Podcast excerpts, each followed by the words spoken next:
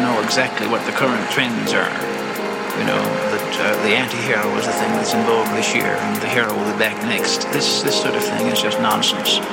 You have to write for yourself first of all, and then if it happens to be relevant for other people too, why that's wonderful.